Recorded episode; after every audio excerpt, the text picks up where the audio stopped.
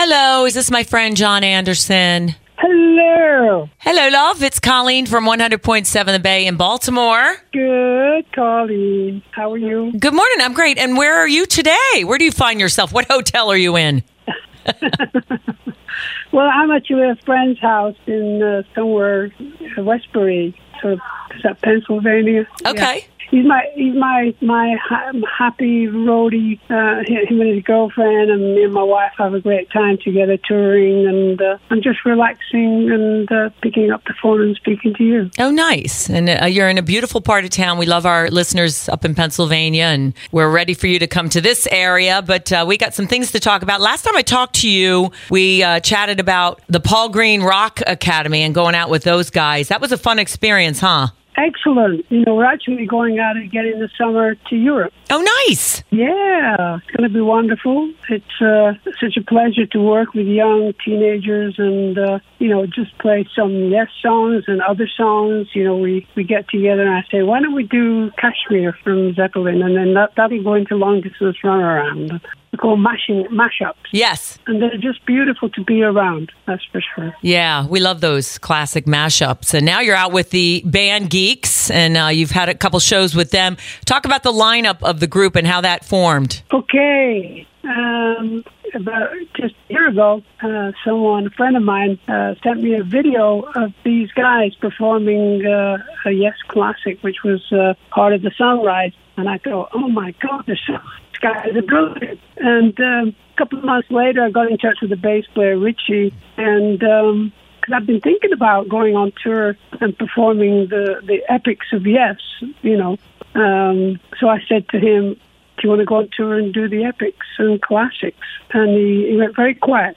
And then he said, Of course, Jon. Is that really you? I said, Yes, me. And he said, Oh, that's wonderful. Let's try it. So about um, a couple of months ago, we started uh, doing Zoom where I, cause they all live in uh, Long Island area. And uh, so we, you know, they'd be playing uh, Awaken and I'd be singing in my studio in uh, Central California, having a great time. And uh, by the time we'd done uh, four uh, sessions, I had all the recordings, so I just w- learned to remember the songs because one of the things about doing uh, songs from 50 years ago uh, is trying to remember the lyrics. So it, it's kind of driving me crazy. But it was really fun, you know. And then we got together just two weeks ago and rehearsed, and we went on stage and bum, bum, bum, bum, bum. We had Yeah. a great time. And which of those Yes classics? I know this is a tough question, but which is your favorite to sing? They're all my favorite. It's funny. Uh, when Richie said, which ones do you want to do? I said, well, Close to the Edge, Awaken, Gates of Delirium, Yours is No Disgrace, Heart of the Sunrise, and so and so on and so on. Let's do, let's do them all. And uh, the is about three hours long sometimes, but uh, the people who come and see the show just love it. So why not? You're going to keep doing it. I, I think I read somewhere that you don't know if you would do "Owner of a Lonely Heart," and yet I'm looking at the set list from a couple nights ago, and you you do include that uh, "Yes" classic. Yeah, it's interesting because Richie can play the hell out of that track and, Right. and the solo in it perfectly. And uh, we rehearsed it, but we didn't do it right away. Uh, third show, I said, okay, let's do Own of a Lonely Heart at the very end. And everybody loved it. Well, we're excited to hear it live. Uh, the beautiful Lyric Theater on May 6th. You've played there before. Baltimore? Yeah. Yep, it's a beautiful room. It'll be fun, that's for sure. It will be fun. Um, so you're you're saying th- close to three hours? Well, it depends. It depends because some some theaters say you got to finish by eleven o'clock, I gotcha. and uh, you know then you have to finish or else they'll pull the plug.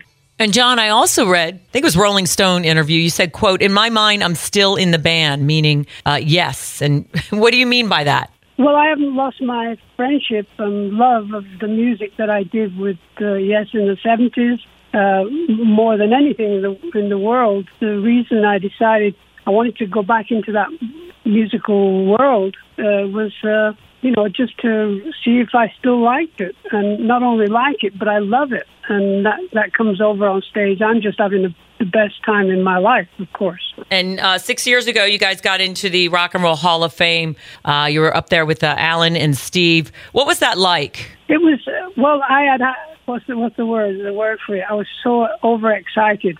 I was I didn't know what to say when I got up on stage and spoke to the audience. I was uh, hyperventilating, and uh, and then Rick came forward and started telling dirty jokes. I said, "That's it. That was perfect." And because you know when you're going to perform in front of uh, musicians like you do, you're performing in front of, in front of uh, these uh, very talented people. You want to put on a good show, but you rehearse at four in the afternoon. You, then at ten o'clock you go on stage and you think I won't be able to sing. I won't. It'll sound terrible. As soon as I got on stage to sing, I was fine. And people come out, you know, I shook so many hands that day, that night, and uh, it's a wonderful feeling. Sure, has to be such a, a, great memory. Now, do you think you'll get all your memories together and put out a memoir someday? Well, I, I, I was writing my memoirs up until um, '87, and uh, uh, something happened. I, I was fortunate enough to meet my spiritual teacher at that moment in time, and uh, from then on, I felt I don't need to write down anything because I was in in the the world of bliss.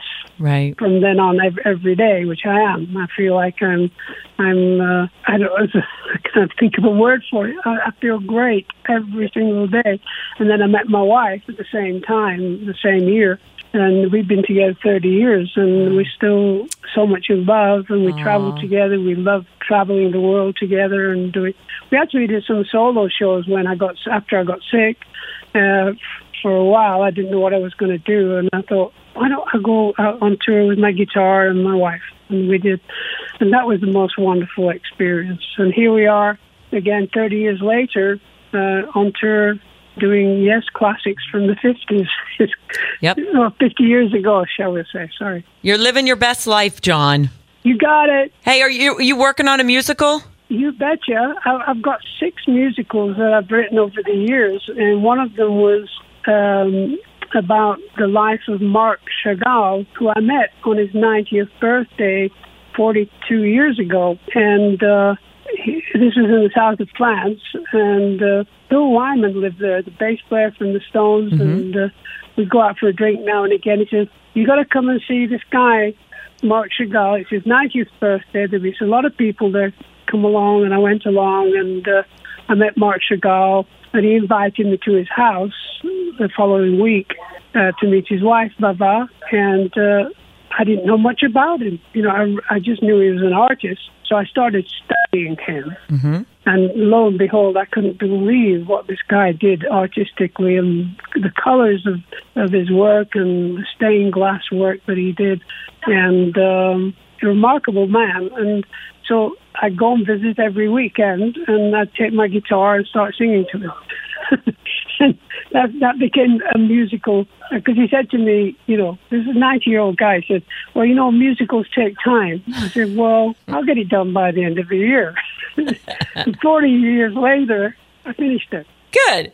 And, and now I'm getting into production later this year, and uh, who knows what you're going to do? You know, you just uh, open the door, and there you are. Yep. And the potential of life is enormous. You know, so I'm, I'm very excited. Yeah, you, you stay busy and you keep doing what you love, what you were born to do. And true. Now, how do you take care of that beautiful alto tenor of yours? Um, I don't know what it is. It's just the the joy of singing. I yeah. think I always loved singing when I was a kid, and me and my brother we we worked on the local farm and delivered milk, and we sang Everly Brothers songs. And oh. This is in the fifties, you know, mm-hmm. and I've been singing ever since, and I just enjoy it. Well, it truly is a gift, Jon. So thank you for sharing it with us and the world. We can't wait to hear you sing those yes songs. Jon Anderson and the Band Geeks, Epics and Classics coming to the Lyric on May 6th. That's not far away. So uh, people can get tickets at the Lyric, uh, Lyric website, lyric.com or through Ticketmaster. And Jon Anderson, always a pleasure to talk to you, my friend. You stay healthy and uh, keep doing what you do. Thank you so much. I wish you well, and uh, it's going to be a great show. All right. We'll see you at the Lyric. Take care, Jon. Bye bye now.